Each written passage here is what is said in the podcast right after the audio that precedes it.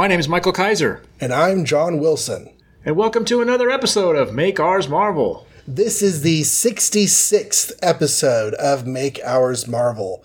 If this were a Fantastic Four issue, we would have the first appearance of him, who goes on to become one of my favorite lower tier Marvel characters, Adam Warlock. But this is not a Fantastic Four issue. This is a podcast episode, and there is no Adam Warlock to be found, although there will be some Fantastic Four. No, there won't. Next episode there will be though. Well, you know what? We're recording two tonight. Sorry to disappoint FF fans, but if you just tune in to next week. That's yeah, because yeah. that's because um, him has like a cameo appearance in '66 and actually full on appearance in '67, so it still yeah. works out. Yes, it does. All right, that was not planned at all. Um, we are in, in the month of August 1964. And yeah. uh, we have three comics in line we're going to talk about from the second week of releases, mm-hmm. August 11th. Speaking of 11th, it's Sergeant Fury and his Howling Commandos 11th, or Whoa. number 11. Um, I got the week, or I got, you know, time off for number 10, but I guess I'm back again for 11. Okay, this is a good issue. It's my turn. It's actually pretty fun. Yeah. It's actually more memorable than most of them, so I don't feel so bad about it. It's called The Crackdown of Captain Flint and let me quickly do my, uh, you know, find the fun credits things. Two Fisted Tale by ex Sarge Stan Lee, U.S. Army. Power Packed Penciling by ex Corps Dick Ayers, U.S. Air Force. Inked by George Bell and lettered, lettering by Art Simek. I'm going to correct you just for our Army people out there. It's ex Corp as in corporal. Ex Corporal. Despite anything, it's not Green Lantern Corps? Corp? Anyway. Uh, the Green Lantern yeah. Corps ends in an S. That's right. Okay. It's French. And there's an asterisk that comes from somewhere. Uh, but it says, despite anything you may have heard to the contrary, CO means commanding officer, not chicken officer. I wonder if that's like an in joke for the army or something. Probably.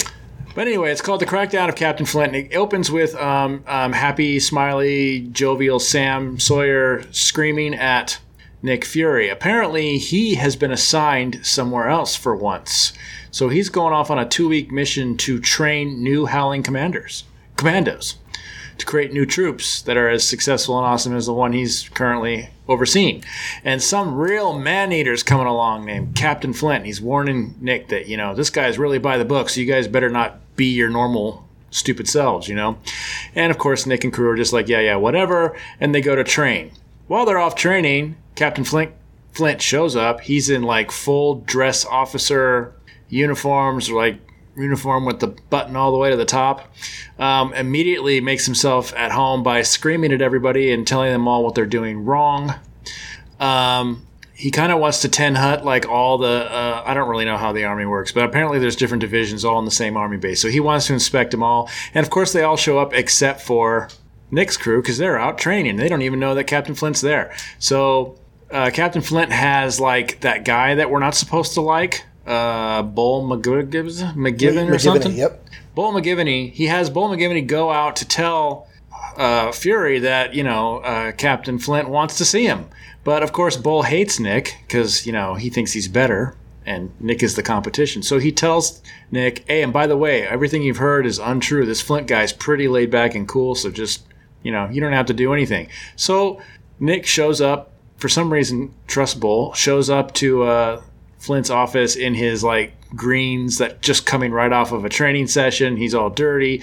This upsets the by the book captain who screams in his face and tells him from now on you and all your howlers are going to live by the book. So then it cuts to like days later. All the howlers are now dressed properly, not in greens, but in like looks like, you know, officer uniforms or something like that with hats and badges and things. Um, and Nick gets called into the office. Apparently, this is miserable for them, by the way. And he gets called in the office, and Flint tells them that they have a mission. There are there's a convoy, a German convoy that's like got important rocket parts or something in it, and they're supposed to smash it or destroy it or kill it, blow it up. And they're gonna do it by the book. By the book, dang it. And Captain Flint is even gonna go with them which does not make Nick happy because he's thinking to himself, this guy is going to like screw up our mojo, right? Um, so they drag him along. He insists that they all wear full, proper gear, which means none of them are wearing their patented, like, you know, tell them superhero apart. outfits. Yeah, they're superhero outfits, but they're they're like patented. I never realized this, but they all kind of wear unique hats, so you can tell them apart. Most of them do anyway. So now they're all wearing the same army green hat, and on top of that, Captain Flint has his hat on with his captain bars, and everybody's really concerned that these captain bars are reflective and people are going to see us because this is the dark. So they they go by sub to this mountaintop. They climb across the face of it. They get up to the front. They're supposed to hide in the bushes and wait. Um, but a plane flying over sees the captain's, you know, glinting captain bars and starts shooting. And that makes everybody jump. It kind of ruins the entire plan. Captain Flint falls over, thuds onto a rock. He's out cold. This is kind of great for Nick because now he can take over. He tells them all to go back to being normal. There's a panel of them all changing to their superhero hats, basically. And then they start being howlers and blowing everything up. Essentially, what they do is they blow up the first two trucks in the convoy. They kind of make them run into each other. And then they have Gabe, I think, dress up as a German and make it look like a roadblock or an accident. And so he's waving the rest of the convoy to, you know, go to the left. And apparently, because they're all Germans who obey orders blindly, they just go to the left and f- drive off the cliffs. Drive off the cliff like lemmings. So, like one, two, three, four, like five trucks just drive off a cliff and die. So that was handy.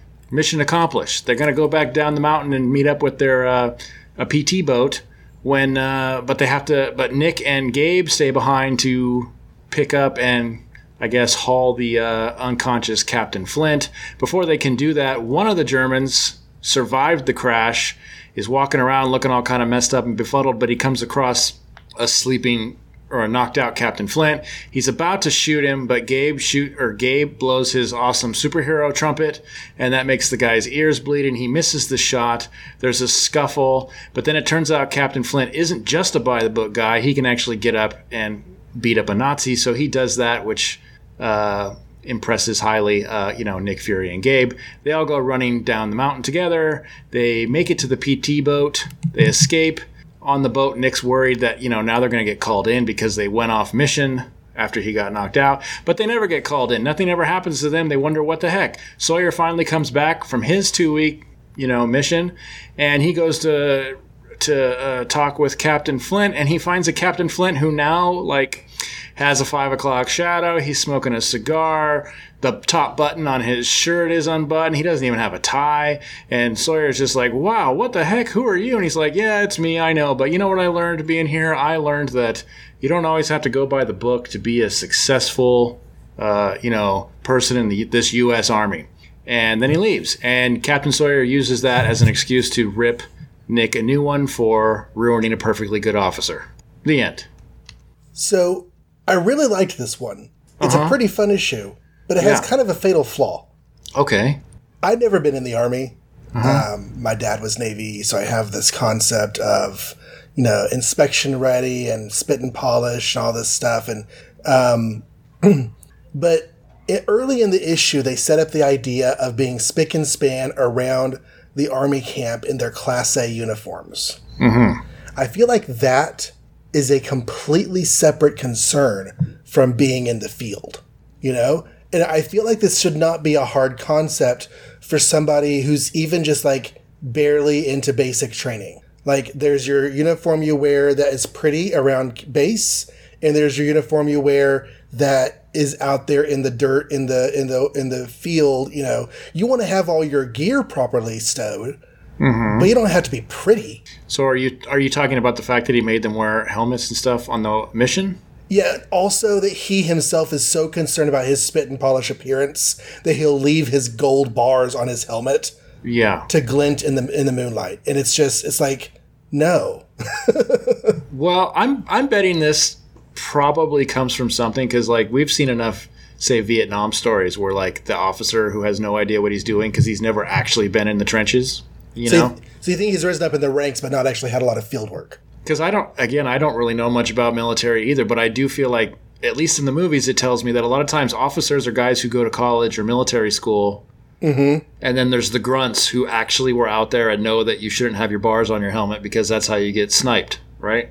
Okay, I'll buy that. Yep. So Yeah. maybe that's what this guy is. I don't That's know. what this guy is. However, that said, I kind of agree with you. I think I think the one maybe detriment is that it's kind of weird to give this by the book guy put him in charge of the Howlers when I feel like the Howlers are a very specific type of team for the military. Maybe maybe I'm wrong about that. Maybe they're suggesting that the Howlers are a dime a dozen, but it, it's never been like that before. They always seem like the go-to team and like a bunch of superheroes essentially who can um, accomplish any mission. So why are you giving some guy who's like a dweeb like this control of that? Because we saw in like the first or second issue when the Howlers came back from a mission, there was a drill sergeant who was drilling spit and polish, you know, you know, uh-huh. seam down the corner of your trousers, you know, pinky on the seam of your trousers kind of, you know, formality. And then the Howlers come in, you know, looking like a ragamuffin band of misfits. Uh-huh. And the sergeant's like, you will never be half the soldier that they are. Right. Yeah. So they've definitely told us that that the Howlers are a very elite squad for very specific, really dangerous missions. So yeah, it does seem weird. Like let's have him let's have him be babysat by a guy who isn't going to give him any breathing room to do what they do. Now, maybe um, Sawyer knew Flint from another time and didn't realize how it would go. Uh, Yeah. Maybe he just Flint had a really good reputation, and but it just seems there there had to be a miscommunication somewhere because you wouldn't intentionally put this kind of rigid control on the Howlers who do what they do because of how they are. Right. Um, that was my main note for the story. There are just a handful of little little bitty bits that I saw. Okay. I don't know if, uh, what else you had uh, in your Well- mind, but um, I not till page nine. So if you got anything before that, yeah, page seven. okay. Okay, so um, Sawyer is, or is that Flint already on base? Yeah, Flint's already on base. Flint is yelling at Fury, and the Howlers are leaking outside of his window. And um, Percy mentions the reg book. It's the book mm-hmm. of Army regulations, chaps. Surely you've all read it. Mm-hmm. And they say, read it? We never even heard of it. What's it say, Percy? And in my mind, I can hear Percy thinking, oh, crap. Yeah. Um, gotta fit in. I, I, I haven't the foggiest idea. I never read it either. Yeah, but you know he has. Yeah, he's read it twice. Yeah, of course. The English guy. Um, so there was a bit in my summary that I skipped because I kind of didn't feel like it flowed, but I, I actually do think it's kind of weird. I'm wondering why it's in it. But there's a part where, like, Flint is telling him, I'm going with you. And Fury's like, oh, gee, I don't know. That's a great idea. Or at least he looks sour about it. And Flint's like, well, what's the matter? You're just not used to Captain Sawyer. You're used to Captain Sawyer staying behind and not going on missions. And then all of a sudden there's this guy, Colonel Parker, who's got a pipe and sunglasses, so you know he's like a higher up. And he comes in and goes, Well, actually, and then he tells like Captain Sawyer's resume, like he wants to make sure we all know, including Captain Flint, that Captain Sawyer was awesome at some point. And he mm-hmm. he just doesn't go on missions now because he was injured. But originally he he was like the original Nick Fury. So one, that's like a character development because we didn't know that about Captain Sawyer as far as I know. No, we didn't. And and two, um, I guess Captain Sawyer is injured somehow. Yeah, probably an injury that he's healed from. He's probably not the lame Happy Sam Sawyer like the lame Dr. Blake. that, that'd be a really bad nickname for a CO, I guess. You're lame. Yeah, but evidently whatever it was that happened kind of, you know, kept him from doing such active service. We are actually going to get more detail on this whole era in a future issue.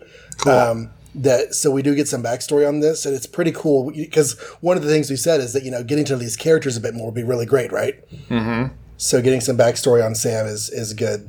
Well, it's interesting that he is like the original Nick Fury, and then they assign him the job of creating a, a troop of Nick Furies. And now, and now in this issue, he's gone because he's out making more Nick Furies. So, like, it's not just that they, yeah, I mean, we kind of already knew that Sam picked these guys for a reason and put them together. And we even theorized about that why they have a mixed race and stuff in World War II is because Sam didn't care. He just wanted the best, right? Right. Um, but now, now he's not only just picking them, but he actually has experience with what he's looking for because he's done it. Now, in that same scene, the reason the story gets brought up is because Flint is thinking, oh, you used to be an operator on your own, Sawyer never went on missions with you. So mm-hmm. he's going to go. But going back to our interpretation of him earlier, I don't think he's going because he's such an awesome field officer. I think he's going as a power play. He's going as a control freak. Well, I can exercise authority over you and make you, you know, snap into line. Yeah, according to the book, the perfect commanding officer sets an example for his men. Is his line on page 8 So it has nothing to do with like trying to be make a better mission. You know, it's I'm gonna I'm going to show you how to do it, which is a weird thing to say to Nick Fury because he always gets it done. But okay. Um, I noticed the same thing you did that they were not wearing their usual clothes. Dugan was not wearing his usual shirt, etc., or his uh, or his bowler cap. He has the actual. Um, he's one rank below. Is it? He's one rank below Fury. Yes, he's, uh, I don't know. God. I don't either. He's got two chevrons, not three, whatever that is. Is it Corporal Dugan? Maybe is he maybe a corporal? Per- maybe. I don't Maybe know. Maybe I did look at my ranks. He's the only other guy with the thing on his helmet, though, besides Fury and Captain Flint. Right, right. The rest are all just, what, privates or something? I don't know. Yeah, probably privates, and then above private is private first class. Maybe he's a That's- sergeant. Oh, Ner- Fury's a sergeant. Fury's a sergeant. Three stripes is sergeant. Two stripes is something else. Oh, well. And probably one stripe is the standard, or maybe no stripes. I don't know. Yeah, but I love that panel on 13 where they all just, like, turn into Superman because Captain Flint's unconscious. Yeah, it's pretty great. Yeah. Wahoo. Um, and then we save the day by teaching an incompetent officer to be more laid back. Yeah. That actually was kind of creepy how he's trying to just look exactly like Nick Fury. like slick back hair, cigar, five o'clock shadow, everything is like, okay, yeah, you really get into things, don't you? And you would think in this particular war, Flint would have shaved that mustache a long time ago. That's a good point. Yeah, like whatever the fashion was before 1939, you probably want to get rid of that now. That's, yeah, wow. I don't really think of that as an American fashion ever, but I guess it probably was, huh? Yeah, because of Stan and Ollie or whatever. Somewhere to some had one. people. Yeah. Anyway, Okay, is that Sergeant Fury? that's Sergeant Fury. Awesome. That was pretty fun. That was fun. Sergeant Fury 11 is quickly followed by Strange Tales 126. Once again, the desperate human torch and the ever loving blue eyed thing become pawns of the deadly duo, featuring the menace of the Mad Thinker and the uncanny Puppet Master. um, because they're a thing. Okay, so this is our ninth from the end um, Strange Tales story. And uh, Oh, we're doing countdown. Yeah, yeah. Awesome. Uh, Tales to Astonish last episode is also ninth from the end. This story is written by Stan Lee, who's our inspired writer. Dick Ayers is our admired penciler. Paul Reinman is our desired inker. And Sam Rosen is our tired letterer. Aw. All right, so once again, the Thinker and the Puppet Master have teamed up. If they couldn't stop the Fantastic Four as a whole, maybe they can just kill the torch. So the Thinker has a plan that's been worked out to the umpteenth decimal point, and Puppet Master is going to make the clay figures, and they're going to work together. They're going to do it. So, um, Torch and Thing are hot rodding over to see their ladies because they're going to do their regular double date. It is a regular double date now, which is how the Thinker knew they were going to be there. Um, and uh, Thing is sawing logs, so Puppet Master tells, I'm sorry, Thinker tells Puppet Master, okay, make a puppet of the Thing and have it kill Johnny. So Thing starts killing Johnny, and Johnny dies, and it's very sad. The end. No, Johnny does not get killed. He turns into the human torch, flames on, um, tries to get control of the car, tries to uh, get away from Thing. He manages to not quite get hit. And the Thing, who's in the final um, commands, you must kill Johnny, you must kill Johnny, you must kill Johnny, the conflict in his mind of not wanting to kill Johnny versus being commanded to kill Johnny is so harsh that it actually transforms the thing back to Ben Grimm, who is then, of course, not the thing anymore. I mean, not under control anymore. Meanwhile, Johnny has fallen out of the car. He is falling down to the ground. So Ben Grimm flies the car down, scoops up Johnny, turns back into the thing again. That was a whole thing that just happened, and now it's gone. Um, they go talk to the Fantastic Four, Reed Richards and Susan Storm, about the fact that the Puppet Master might be controlling them. Well, no, that something happened in the car that knows Puppet Master. Uh, Reed puts a hat on Ben. This is the same hat that projected their thoughts onto the wall. And we got like the uh, scantily clad Susan Storm whenever Reed Richards was thinking about her. Yeah, that one. Um, so we get on the wall, we get a scantily clad puppet master, and um, Alicia is so embarrassed. No, not really, but it is the puppet master. They realize the puppet master was controlling them, and so he's like, "Okay, I've got an idea. Y'all go play outside. I'm going to work on some science." So Puppet Master and um, Thinker are having talks, trying to figure out what to do next. And Thinker's like, okay, you know what? I want you to go make another Thing doll. Puppet Master's like, can I just use the Thing doll? No, no, make a new one, but make it bigger so it's more powerful. So Puppet Master goes and makes a bigger Thing doll and starts puppeting around. Except by this time, Reed has created a new hat for the Thing. He puts on the new hat, and Reed, uh, while Reed is putting on, Puppet Master tries to control the Thing, but the controlling efforts get to the hat, get radiated back at the Puppet Master, who gets zapped in the noggin and falls to the ground. And Thinker's like, well, crap. The end. Yeah. Okay, so you remember like the first appearance of the Mad Thinker, and I think his plan was somehow to like break up the Fantastic Four by giving them all different options that they all took up. Mm-hmm. And I remember thinking at that point, like, I'm not sure how much of this he's controlling or he just knows is going to happen. Like, did he make it so Johnny's weird beatnik cousin comes over to offer to start a turnip farm with him? Or did that just randomly happen and he knew it was going to happen? And now, now that I've read like three or four more Mad Thinker stories, I'm starting to suspect he actually has no abilities. Right. He's just The like, only- hey, hey, hey, John, go over there and punch Superman. I'm 99.9% certain my plan will work. And then they do it and it doesn't work. Right. That's his power. That's his power. It's weird. Well, it is very weird. The um, this seems to be the only planning the thinker did on this, besides the strategy itself. But the only like scheduled thinking and and taking in all the variables that he did was he knew when the double date would be. Yeah. Other than that, it's just like he's just telling Puppet Master what to do.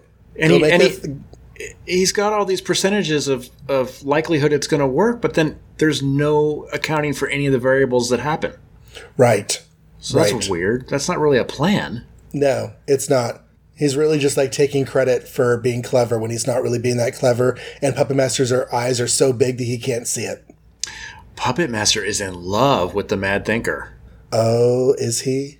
Oh my god, he is. He was last time they did this. Like Puppet Master had, you know, usually when villains pair together, especially in the Human Torch stories, they always hate each other.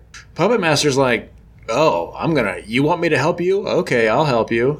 You want me to keep building things? Okay, I'll build things. I'm just gonna listen to everything you say, and I have no ego in this relationship. Mm-hmm. Unlike He's- most villainy, I'm just gonna do whatever you say. He's also, you know, taken by the uh, opportunity to destroy the Fantastic 4 Mm-hmm. He wants to do whatever Thinker says because he is the uh, Thinker is the dom in the relationship, and Yep. uh, he also wants to get revenge on the Fantastic Four, so he'll do whatever he want, whatever the guy wants. Yep. Um, it's kind of funny. These, I, I feel like these two are definitely more of a Strange Tales duo than a, f- a Fantastic Four level threat. Mm-hmm. Um, I think we said when the Puppet Master first appeared that he felt like a Strange Tales villain. Yeah, oddly, I don't know in the grand scheme of things how highly regarded he is with Fantastic Four fans, but I have not enjoyed him so far all that much. No. His greatest contribution to the series has been Alicia. And Yeah, he's only the stepfather. that's true. And the dynamic with her loving thing and also like having a stepfather who's evil, that could be interesting if they keep exploring it. But like his powers are dumb and the thinker's powers are dumb, so they're combining them together and now I'm scratching my head twice as much on how this stuff works. You ever get the feeling this is supposed to be like the young reader's book? Like the silly comedy book? Yeah, it could be. I, I mean, like there's the not a Doctor lot of Strange angst. story is not really con- compete, uh, in keeping with that, but this Torch story, eh. So there's like a. This is just a nitpick, but what page? Page five. Like the thing is attacking Torch. He doesn't know why. They go into a spin, and Torch thinks, strong as he is, my big buddy isn't much on flying. And I'm like, um, actually, that's why he's a member of the Fantastic Four. You guys needed a pilot. Isn't he the best flyer in the group? yeah. That's But, you know, weird. he's he's already complained about it a few times. He doesn't like to fly. that's like- weird. Yeah, it is weird. And Reed's corrected him. He's like, "Dude, you love to fly." And Ben's like, "Yeah, I don't tell anyone." Maybe now that he only has three rocky fingers, he doesn't like to fly.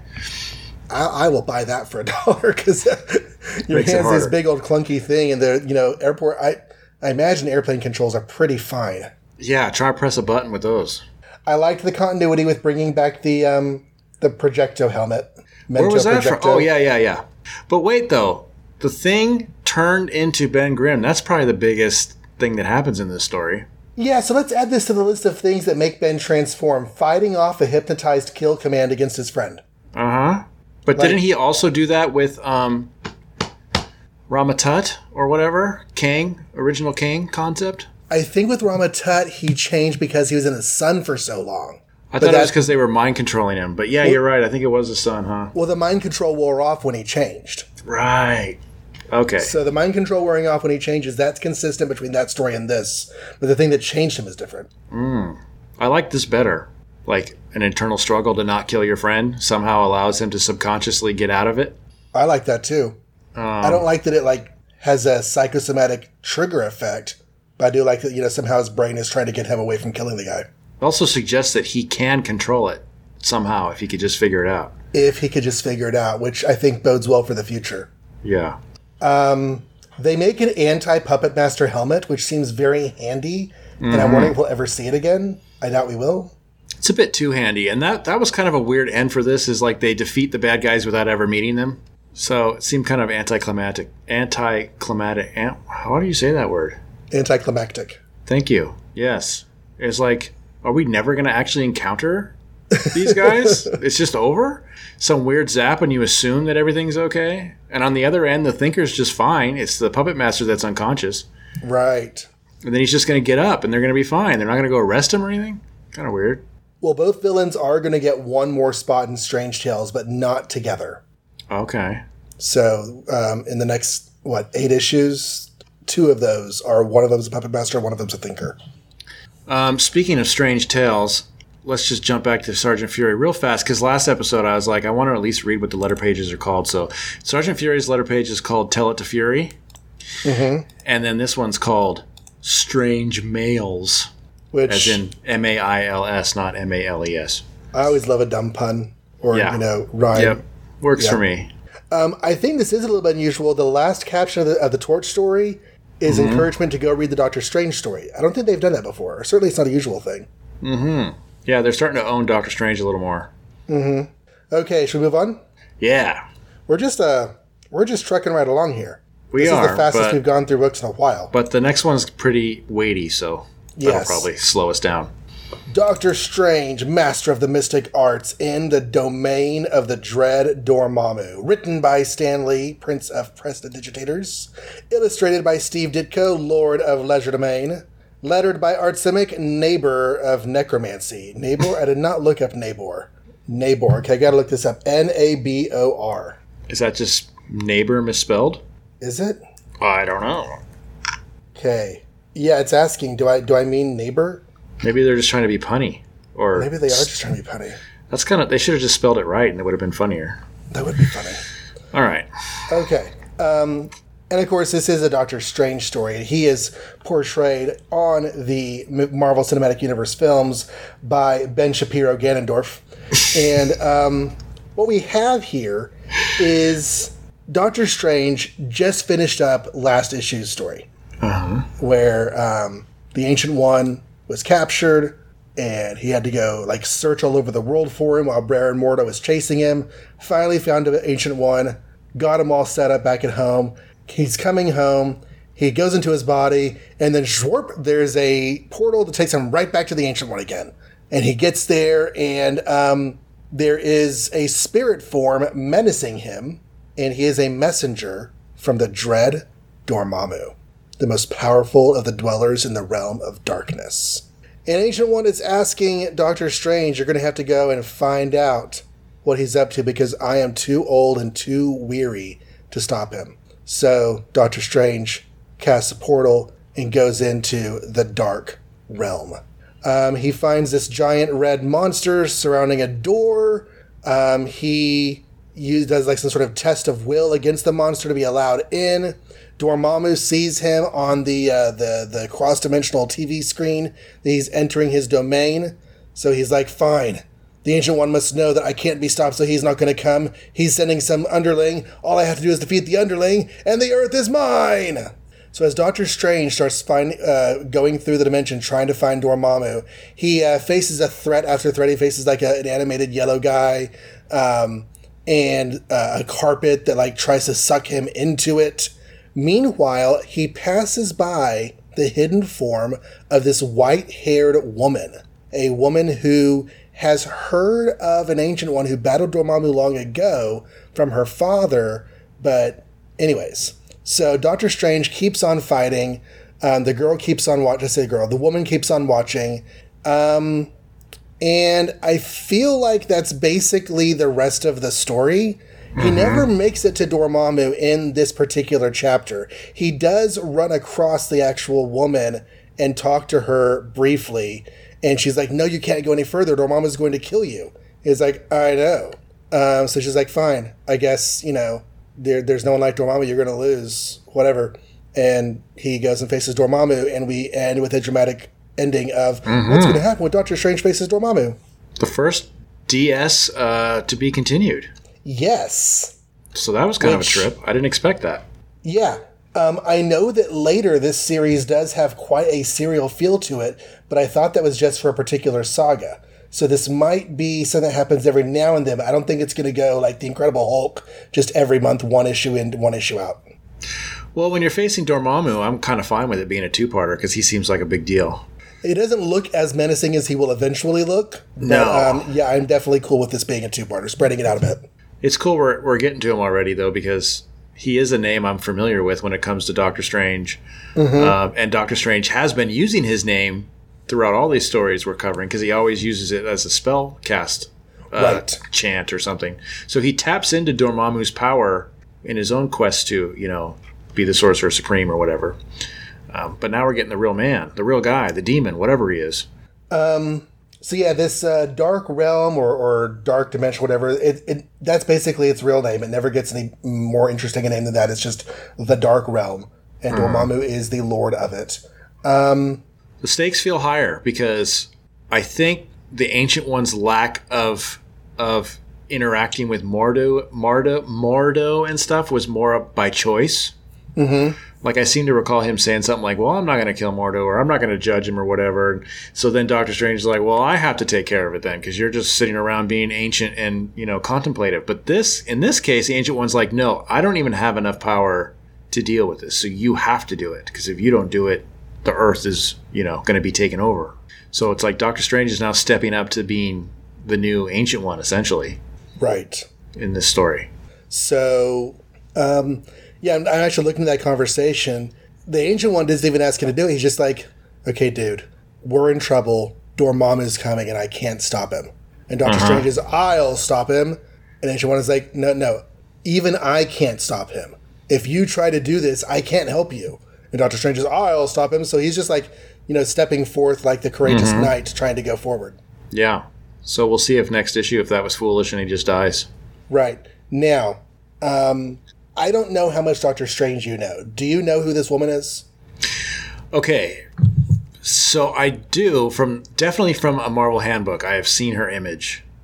I was racking my brains trying to remember her name and I couldn't. Uh, but she ends up being like his girlfriend or something at some point, isn't she? Right. Is this her name's Cersei or Circe or something or like I don't know. It has a C in it, which is probably why you're thinking that. But it's not. It's nothing like that. I should probably. You should probably know it if you're going to tag her in the post. Her name is Yeah. Cle- Clea. Clea.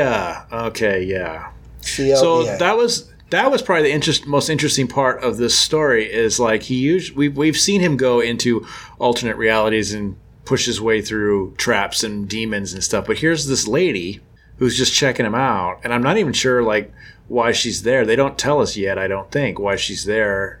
Is she a prisoner? Is she you know is this just where she lives for some reason now or what? But she was intriguing, so I hope we get more of her. I assume we will. we are going to get more of her. I am just kind of going through her lines to see if she says why she's there, and she doesn't. She's just No. in the dark dimension. I mean, I know why she's there, but there's no reason to get into that until they tell us. I have just- heard. I have heard father speak. Okay, so she talks about her dad, but that's it. Really, that's all we know about her. That's the only thing we know about her. And her dad is not really that important to her story. He does come back and have some stories, but he's only important whenever the storyteller decides to use him. Uh, Okay. he's not like he's not like a character. Okay. Um. Well, she's interesting, and this is the first like other than that one time when he we thought he might have a girlfriend for one second, and then it turned out it went nowhere. Right. We're getting a different character, so that's kind of cool. That's not necessarily a bad person. The only other thing I had about this was that the Crimson Bands of Cyttorak are used again. Mm-hmm. Uh, on page five. I only mention that because that's actually like a one spell that like I have a connection to with another character. So um, it's kind of cool to see those show up. And yeah, there's just there's something about the story that was very dynamic and engaging. It's um, maybe more so than anything the strip has done before. It's funny because he probably can't use Dormammu powers against Dormammu. So what's he going to do? Yeah, he's going to have to call those hoary hosts of Hoggoth or the yeah. uh, all all seeing power of the Vishanti. It's like that guy. That's my cousin. Um, yeah, so Dormammu is not in this anyway. I don't know if people care if we describe what they look like and stuff, but he, I eventually, I think of him more as a very large person with a flaming red face and stuff. Right. And he's more like just kind of a normal sized dude, but he's got like a green outfit and his head is kind of just missing. It's just like a flame of blue or something. Yeah, it's flaming blue instead of flaming red, and I don't know if it's just his broader shoulders or what, but he kind of looks a little squat, like he's Yeah. not very tall. Yeah. So, but yeah, it was to be continued, so he must be amazingly powerful, and we'll see what happens. And yeah, the sky blue color of his head and the green color of his outfit is just, it's not quite imposing. No. He gets scarier. He does get scary. Dormammu, I've come to barter or to bargain. uh, all right. But let's move on to the, the big book of the night, I imagine. Yes. And I have to summarize this one too. So, geez, my two least favorite things to summarize in one episode, guys. How fun What? for you. What? What? I love Spider Man, but I find it very daunting to describe all the stuff that happens all the time. Okay, There's so much. You can't skip over anything because it like leads to something else later, and it's kind of important. Um, it's the Amazing Spider-Man number 18. Only Mighty Marvel would dare to attempt such a tale. The end of Spider-Man, the story you never expected to read. Um, it's written by Stan Lee, author of the Fantastic Four, illustrated by Steve Ditko, illustrator of Doctor Strange, lettered by Sam Rosen, letterer of Patsy Walker. And it's called The End of Spider Man. And it starts with J. Jonah Jameson so happy. Because if we remember last episode, or last time we talked about this, last issue, Spider Man had to leave in the middle of a fight with the Green Goblin to go help his aunt because he heard that she had a heart attack. And so everybody just assumes that Spider Man's a coward. So, of course, that makes J. Jonah Jameson happy. They then pan to like all his villains who all think, oh man, this is crazy. Green Goblin beat Spider Man. I, I couldn't know that. How did Green Goblin do that? The Avengers, the Fantastic Four, and Daredevil are all questioning Spider Man's moral character because apparently it's not good to be a coward ever. Um, and of course, the people on the street are just, that's just more fodder for them to hate Spider Man too. So they're kind of hating him. Uh, somehow J. Jonah Jameson's on TV to promote how horrible Spider-Man is and cowardly. Meanwhile, Peter is at home. Aunt May is at home. He's worried about her. Of course, he arranges for you know Miss Watson next door to take care of her when he has to go to school.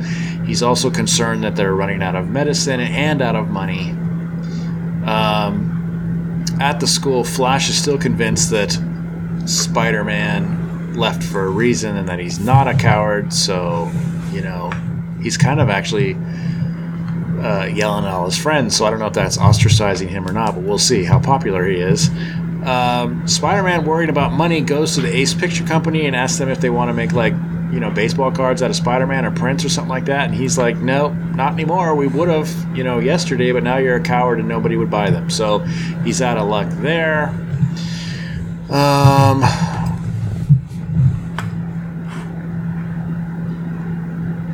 Betty is mad at Peter.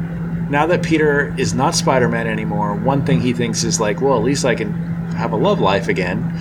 Or, you know, he's also feeling bad, so now he wants Betty's comfort and he calls her, but she remembers, all she remembers is that she wasn't invited to the Spider Man Fan Club get together, and then she assumed he wasn't going to be there, but then she found that he was there, and Liz was like combing his hair. So she hates Peter Parker, um, or is actually just devastated that he broke her heart. Uh, J. Jonah Jameson is still walking around his offices and stuff, super smiling. Everybody actually finds that horribly creepy. Um, it's really frightening. yeah, Spider Man has a moment where he kind of like thinks about all his villains and how he has to hang it up. Basically, he just like rethinks about the Amazing Spider Man annual that we already covered. Um, he sees Betty. She runs away from him. He goes to the like the Daily Bugle or whatever, and uh, like tries to confront her, and she runs away. So he's like, "Wow, she really doesn't like me." Um, then he goes to a science uh, place because now he's trying to sell his webbing. That's another option. You know, he needs the money, running out of medicine. Um, so they're all impressed. Like, wow, you can lift up that one ton thing with this little strand of web, but then the web dissolves. And they're like, wait, why would we ever buy glue that dissolves? That doesn't make sense. So then he's like, ah, yeah, good point. Darn it. That's going to take me weeks or months to figure out how to make it not dissolve. So that's not going to help me immediately. So as he's leaving, though, he comes across uh, uh, uh, uh, Sandman. And Sandman's like, oh, hey, I hear you're a coward. And he tries to beat him. And Spider Man's thoughts are, you know, I probably could beat this guy, but I just can't risk it because what happens if he beats me? Then Aunt May's all alone. I'm dead or, you know, unconscious or jailed or all kinds of things could happen to me. So I'm just going to run away again. So he runs away and everybody sees him run away. Um, and he makes it around a corner and he turns into Peter Parker just in time. And, and Sandman, you know, can't find Spider Man, asks Peter where Spider Man is. He's like, he went that way. Um, the end there. So uh, that, of course, just fuels J. Jonah even more. He's on TV talking about, you know, what a coward Spider Man is. This cuts to the Fantastic Four. Johnny's furious. He's decided, no, this can't be true. I know Spider Man. Yeah, I give him a hard time, but I know I've seen him fight bigger things than that Green Goblin fight, so there's no way he's a coward. Something's going on. So he flies, he just takes off, much to the Fantastic Four's annoyance, and he flies up and he writes in the sky, Spider Man, meet me at our last meeting place which is the Statue of Liberty, for those of you who have been following along with our show. Uh, but Spider-Man doesn't, because he's like, oh, I know what he wants, and I just can't do it. I got to hang out with with uh, uh, uh, uh, Aunt May, so he doesn't show, and that just makes Human Torch worried. Um, meanwhile, back at school, Flash is really just like not finding any support for this theory that Spider-Man is not a coward and he's feeling ostracized and he's like you know what so finally at some point he's like i'm going to dress up as spider-man and walk around and at some point crime will be attracted to me and then the real spider-man will save me and i'll show you guys that he's not a coward liz thinks this is crazy she runs to Peter's house because any excuse to interact with Peter, and she's crying and sobbing. And he's like, "Hey, can you just watch MA and I'll go see if I can stop him, or you know, talk him out of it." What he really means is turn into Spider-Man and try and find him. So he's running around as Peter. Meanwhile, uh, Flash is running around as like a kind of baggy Spider-Man. He comes across three guys trying to boost a car and he's like, well, Spider Man doesn't show up. I'm at least, you know, I'm a pretty fit kid. I could probably take three guys. But he's wrong because those three guys start wailing on him.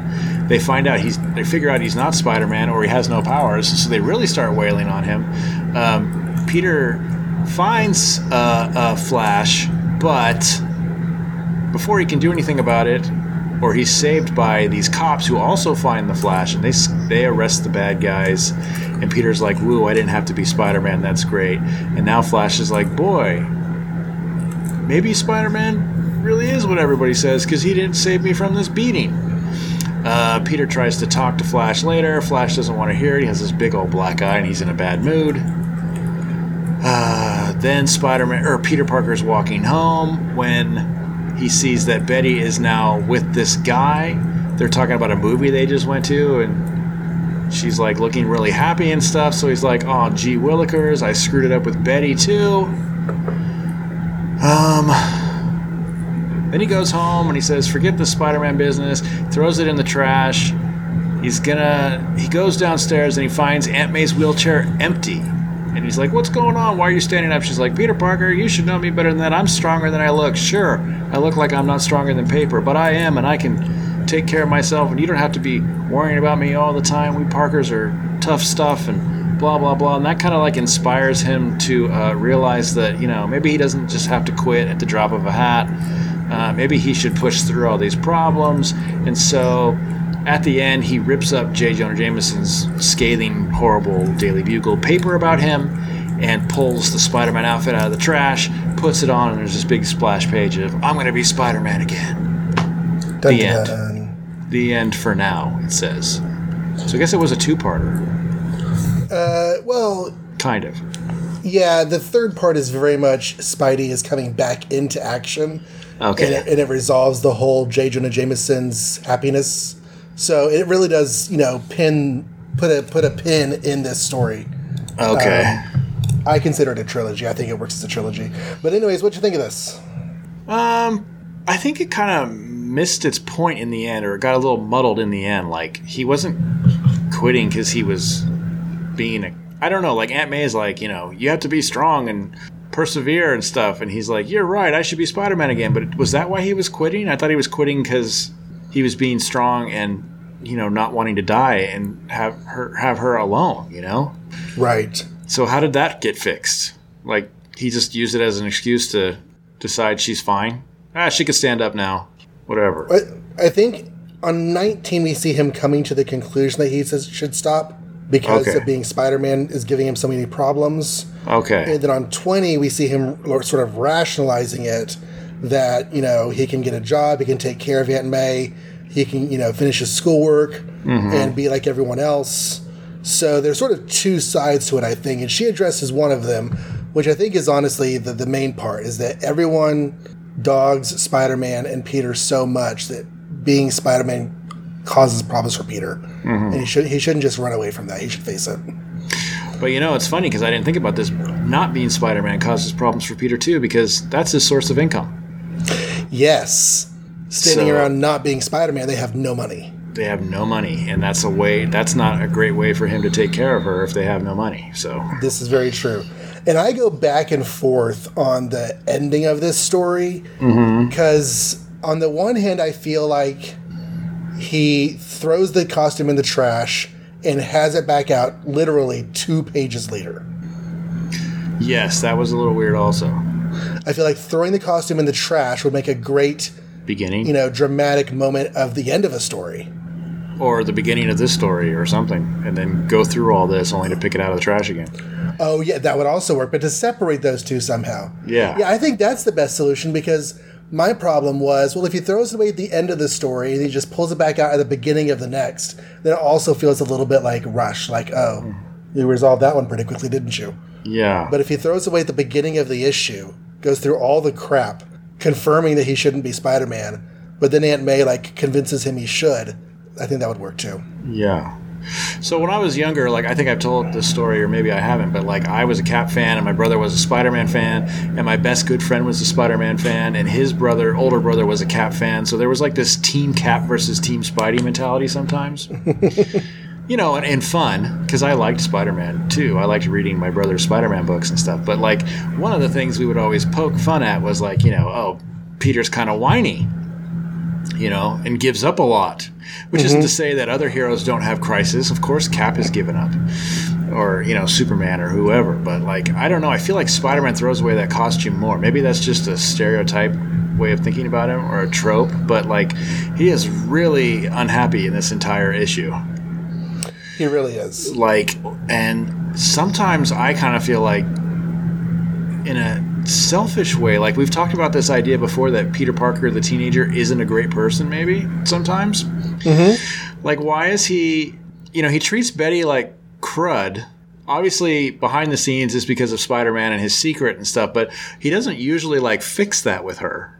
Or, And according to the narration, it's been weeks. Right, but like he lets her believe things and let her lets her feel cruddy and his excuses in his thought bubble like I can't be at the same place at the same time as Spider-Man, but there's no attempt on his part to like make her feel better.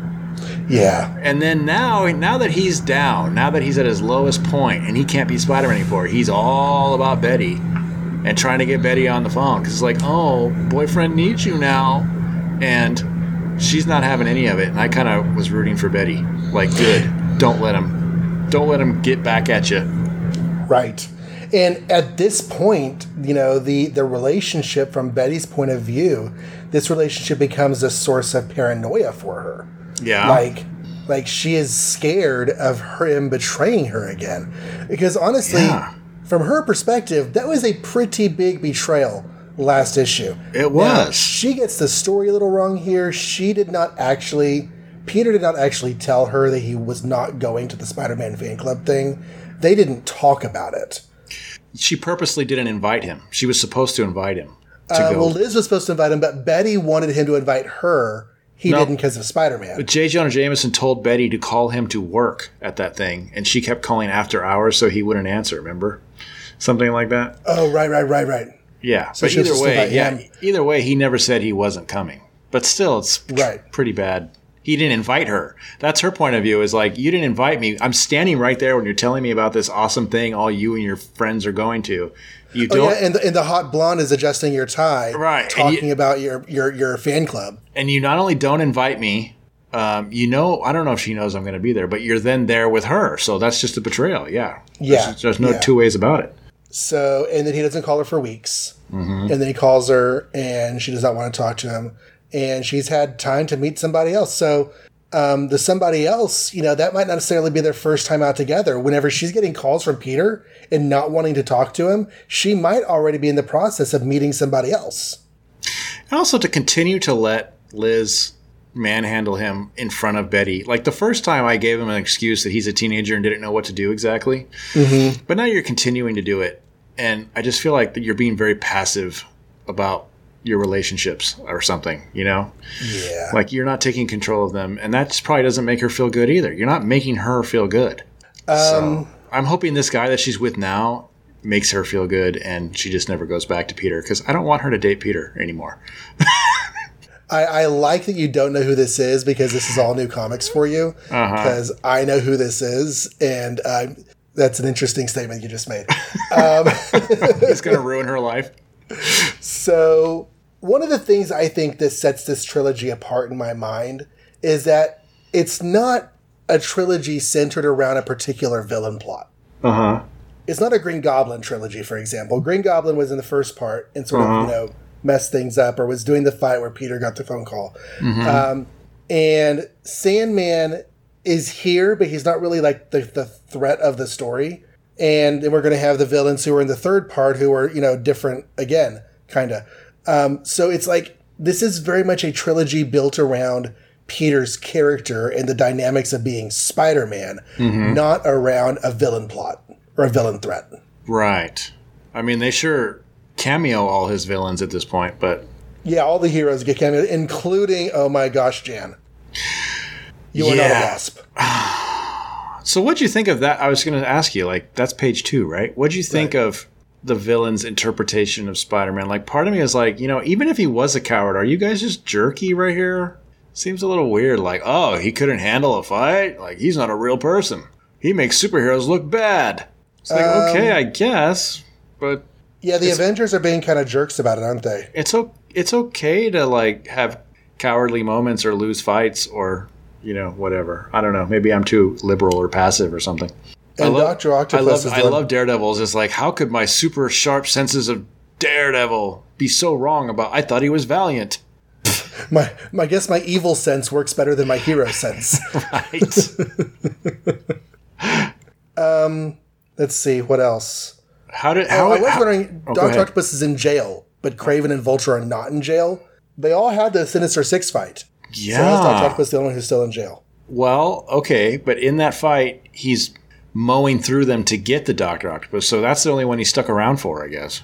All the rest of them, all the rest of them woke up and walked away. Well, they were all in jail together at the end, including Sandman Oh. in a room with bars. You're right. So that makes no sense then. They got out, I guess. Anna Watson is called Anna Watkins in this, but that's Ah. just a typo. She is Anna Watson. That's Mary Jane's aunt. Is this the first time we've seen her? I think so. Yeah. Yeah, yeah, yeah. We just had her mentioned before. She has been mentioned a few times because she uh, May has gone to see her, and when the power was out, she went next door and those sorts of things.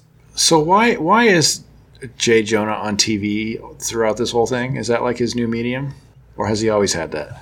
Um, you know, he has the Now magazine, he has the publication. Um, I guess maybe he's getting interviewed a lot because he was always Oh. right about Spider Man. He's riding that train. That could work. Yeah, he's just being interviewed because he was the only guy who was ever right about him. Right. And because it, it's one of the things that adds to the story because throughout all the scenes of this story, there's just this like undercurrent or undercurrents of anti Spidey and anti Peter sentiments from various people. It's just sort of like underneath this entire story, like nagging at Peter. It's, you know, the reader can feel it. Mm-hmm. Random history tidbit. Because, Okay. you know, whenever I read something, it makes me think, hmm, I look it up. On page four, Liz wants to go out with Peter. Okay. And she says, by the way, there's a new Peter Sellers movie at the drive in tonight. I've been dying to see. I did not know what a Peter Sellers was, so I looked it up. Pink Panther? Pink Panther. Yeah. The newest Pink Panther film was out in June of 1964, A Shot in the Dark, which was actually only the second uh, Jacques Clouseau film, So they were probably still good at that point. probably. But this uh, this would have been going into early stages of production whenever that movie was out, so it makes sense that they would mention it. I like when they mention real world things like that, even just little things. Uh, He doesn't have money for medicine because insurance is still a weird thing right now. yeah, that's a good point. Did you just have to pay out of pocket for everything? I guess.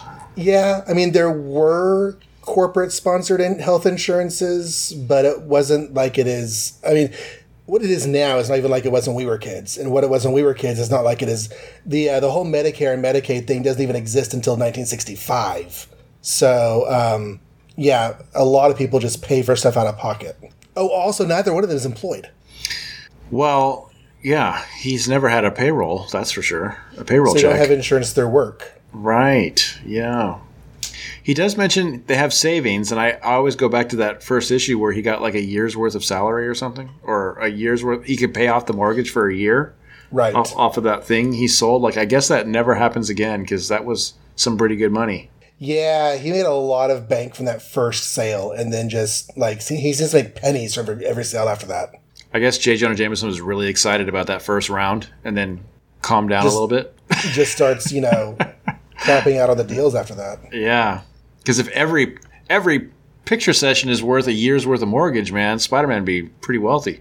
Um, whenever the guys are arguing about his um, adhesive dissolving and not being worth anything, Uh-huh. every time I've read that scene, it's made me think of post-it notes. Yeah, th- these guys aren't trying very hard because, like, I feel like even if they can't do anything with that particular product, he's willing to sell you how he developed it, and you could take it from there and do something if you wanted. Well, interestingly, the the um, the post-it note guy who made post-it notes, um, the adhesive that he had used had there was no application for it for six years. Like the guy who invented it came up with it six years earlier and was having trouble finding a, a marketable application for it. So in 1974, Arthur Fry invented post-it notes. I thought Romy invented post-it notes. Maybe I looked. Uh, thing I said said Arthur Fry. Ah, that was just a stupid joke based on a movie that maybe you haven't seen. Which movie? Romy and Michelle's high school reunion. I have not seen Romy and Michelle's High School Reunion. Check it out. It's pretty funny. Yeah. It's one of those movies that I didn't see with my wife, and so I didn't see it. Okay. Um, but yeah, I like to think that Spencer Silver in 1968, when he made his adhesive, he's one of these guys in the room here. He took Spider Man's idea. Oh, there you go. Uh, my last note, I think. Oh, two. Two last notes. Okay. Sandman, we don't know a whole lot about him as a person. He eventually becomes pretty sympathetic. And based on stuff that we eventually learn about him, I find it a little bit ironic that because if Spider Man had opened up to Sandman here, if he had said, look, Yeah. you know, Uh huh. it might have actually had an effect because, you know, down there, we, you know, Flint Marko promised his sick mom that he would use his powers for good. You know what's crazy about you saying that is I What? actually thought the exact same thing when I was reading this scene. Oh, yeah? Like, just tell him that you have a sick aunt and you don't want to risk your life because you, you're the only one who could take care of her. And I guarantee you, Sandman would stop trying to kill you right now. Right. That would get it. You don't even have to tell him who you are because every anybody could have a sick aunt. That doesn't really narrow it down. But like, yeah, that would so get him off your back. Um, okay, my last note is the moment from Johnny on pages 14 and 15. Uh huh. I kind of love that, like, he knows Spider Man is better than this. He wants to find Spider Man and communicate with him and find out what's going on. Mm-hmm. But it is, it is the scene that inspired my 30 year treasure hunt. Like, it says on Oh. page 15, Uh-huh. panel 2, the meeting place referred to by the torch was shown in Strange Tales Annual 2 Which was not part of your did not- collection. which was not part of my collection. The first annual wasn't even part of my collection. Like this is I actually as a kid who didn't know how comics work, I had to like figure out all those scenes that reference back to the first annual like what story are they talking about? What does it mean by what does it mean by Spider-Man annual? What is that? Yeah. But Strange Tales Annual 2 is a book I did not read until I guess 20 year hunt because it was my it was my mid 20s when I read it. And yeah. it's um yeah, it's a thing. Yeah, I like this Johnny scene a lot. I like that he, you know, has loyalty for a guy that he pretends to not get along with, but you know they like each other. At this point, he's almost like supporting cast for the book. Mm-hmm, it's good. It was good last issue too when he was there to help with the fight. I thought. Yeah. Okay, Flash, your your plan is weird. Because even if you're right about Spider-Man, what is the likelihood that he's going to find you being beaten to a pulp in a garage? You know, like He's not Superman. New York is big, and just because he didn't show up doesn't mean you're wrong about him either. I don't know. Mm-hmm. It's just very weird. It's a very weird plan. Well, if they're all in like Forest Hills, because I guess they're all at home, maybe he just thinks it's Sp- well, Spider Man's over in friggin' Manhattan. They don't know that he's in Forest Hills. I don't know. I would. It's a weird scene. You probably already know the answer to this, but I would really like to see a story someday, maybe in the '80s or '90s, where they focus on why Flash is so obsessed with Spider-Man. Because it's one thing to like think he's cool and stuff, but this is getting on like pathological almost. You know? Well, you know where he got the costume. No. The girls made it for him about a year ago. Okay, but still, like, you know, like, like, yeah, he's just risking his life now to prove that his hero is. He is. Is well, real. starts out honest. He he thinks that he could actually be Spider Man and redeem his reputation. Mm-hmm. It's only at the end that he's like, "Didn't Spider Man come save me?" Mm-hmm. Um, and no, Spider Man did not come and save you. Although, ironically, we're talking about how Spider Man couldn't have come and saved him. Peter was right there. He was going to, yeah. Luckily, he Yeah. didn't have to because he didn't have his costume on. Do you think that Flash got weird Doctor Doom flashbacks and he was putting the costume on? Yeah, you'd think he learned his lesson, right? But no. I did like the the panel where like all three of them were like punching him and his mask is askew and stuff because he's not really Spider Man. It was kind of Yeah. cool art right there. And then Betty Brant is dating somebody new. Well, now like, now I think I know who it is her. since you told me it was somebody. But Oh, I yeah? but maybe I shouldn't say because we could just let the people guess if they haven't read this either. But I have a theory now. Okay. But anyway, Well, uh, let's see. Yeah, I think that's everything I've got on this one. yeah, it's pretty solid. Definitely a good story. We kind of breezed right through everything, but that's okay because you know what it's time for? What's that? Top and bottom picks. Really? Did we go through a month already? Yeah, last time we recorded. No, no, no. Sorry, next episode. No, yeah, that was too I knew it. Was, I knew it was tonight. Gosh darn it! Next episode is top and bottom time. picks. Three more to go, guys. Three big ones. Sorry, Really sorry, big ones. kids. Yeah, this actually this episode is going to be like an hour, which is weird because that's what we used to try and do all the time until we gave that up. But I, I think Strange Tales and Sergeant Fury there just wasn't a lot, but I think we'll make up for it because next episode is probably going to be three hours long because it's got some really big books in it. It does have three very important stories in it. So, but yeah, right. that's it. Okay, well, let me get the um, let me get the twitters out here. You want to tell people where they can find us? Um, you can search Make Ours Marvel in any of your favorite podcasting things, or you could go to makeoursmarvel.com where you will find links to those same things like iTunes and Stitcher and Google Play. You'll also find links to our Facebook and Twitter if you should choose to follow us in one of those ways. Um, if you like us on Facebook and Twitter, we thank you, which we will do in a second. And also on the site, you could email us with the contact form or just email us podcast at makeoursmarvel.com. We sometimes read those letters, and actually, this re- as of this recording, we released a uh, mailbag episode this week. So keep them coming, and we'll do more. All right. Well, we um, we have recently been followed. Just want to say thank you to your support to Dan Rubinson, a comics and wrestling fan. Noomba, my name is Noomba. I'm a creative artist. Kyle, world famous intellectual. Matthew Sanborn Smith, writer of Strange and Wonderful Things, keeper of the Beware the Hairy the Mango podcast. Beware the Hairy Mango podcast. Huh. Okay. And just today, let's talk Defenders. Here's where we talk about all things Defenders. Um, for whatever reason, their at name is Stalk Defenders. The L E T of Let's is left off, but I think that's probably because of a shortage of letters.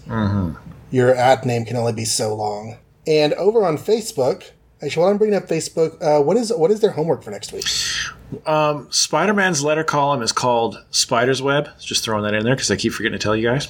Oh yeah, And the homework next week is three more issues. We got Tales of Suspense number 59, which is kind of important because Captain America takes over half the book. We have Avengers number 9, which is the first appearance and last appearance, I'm sorry, spoilers, of Wonder Man.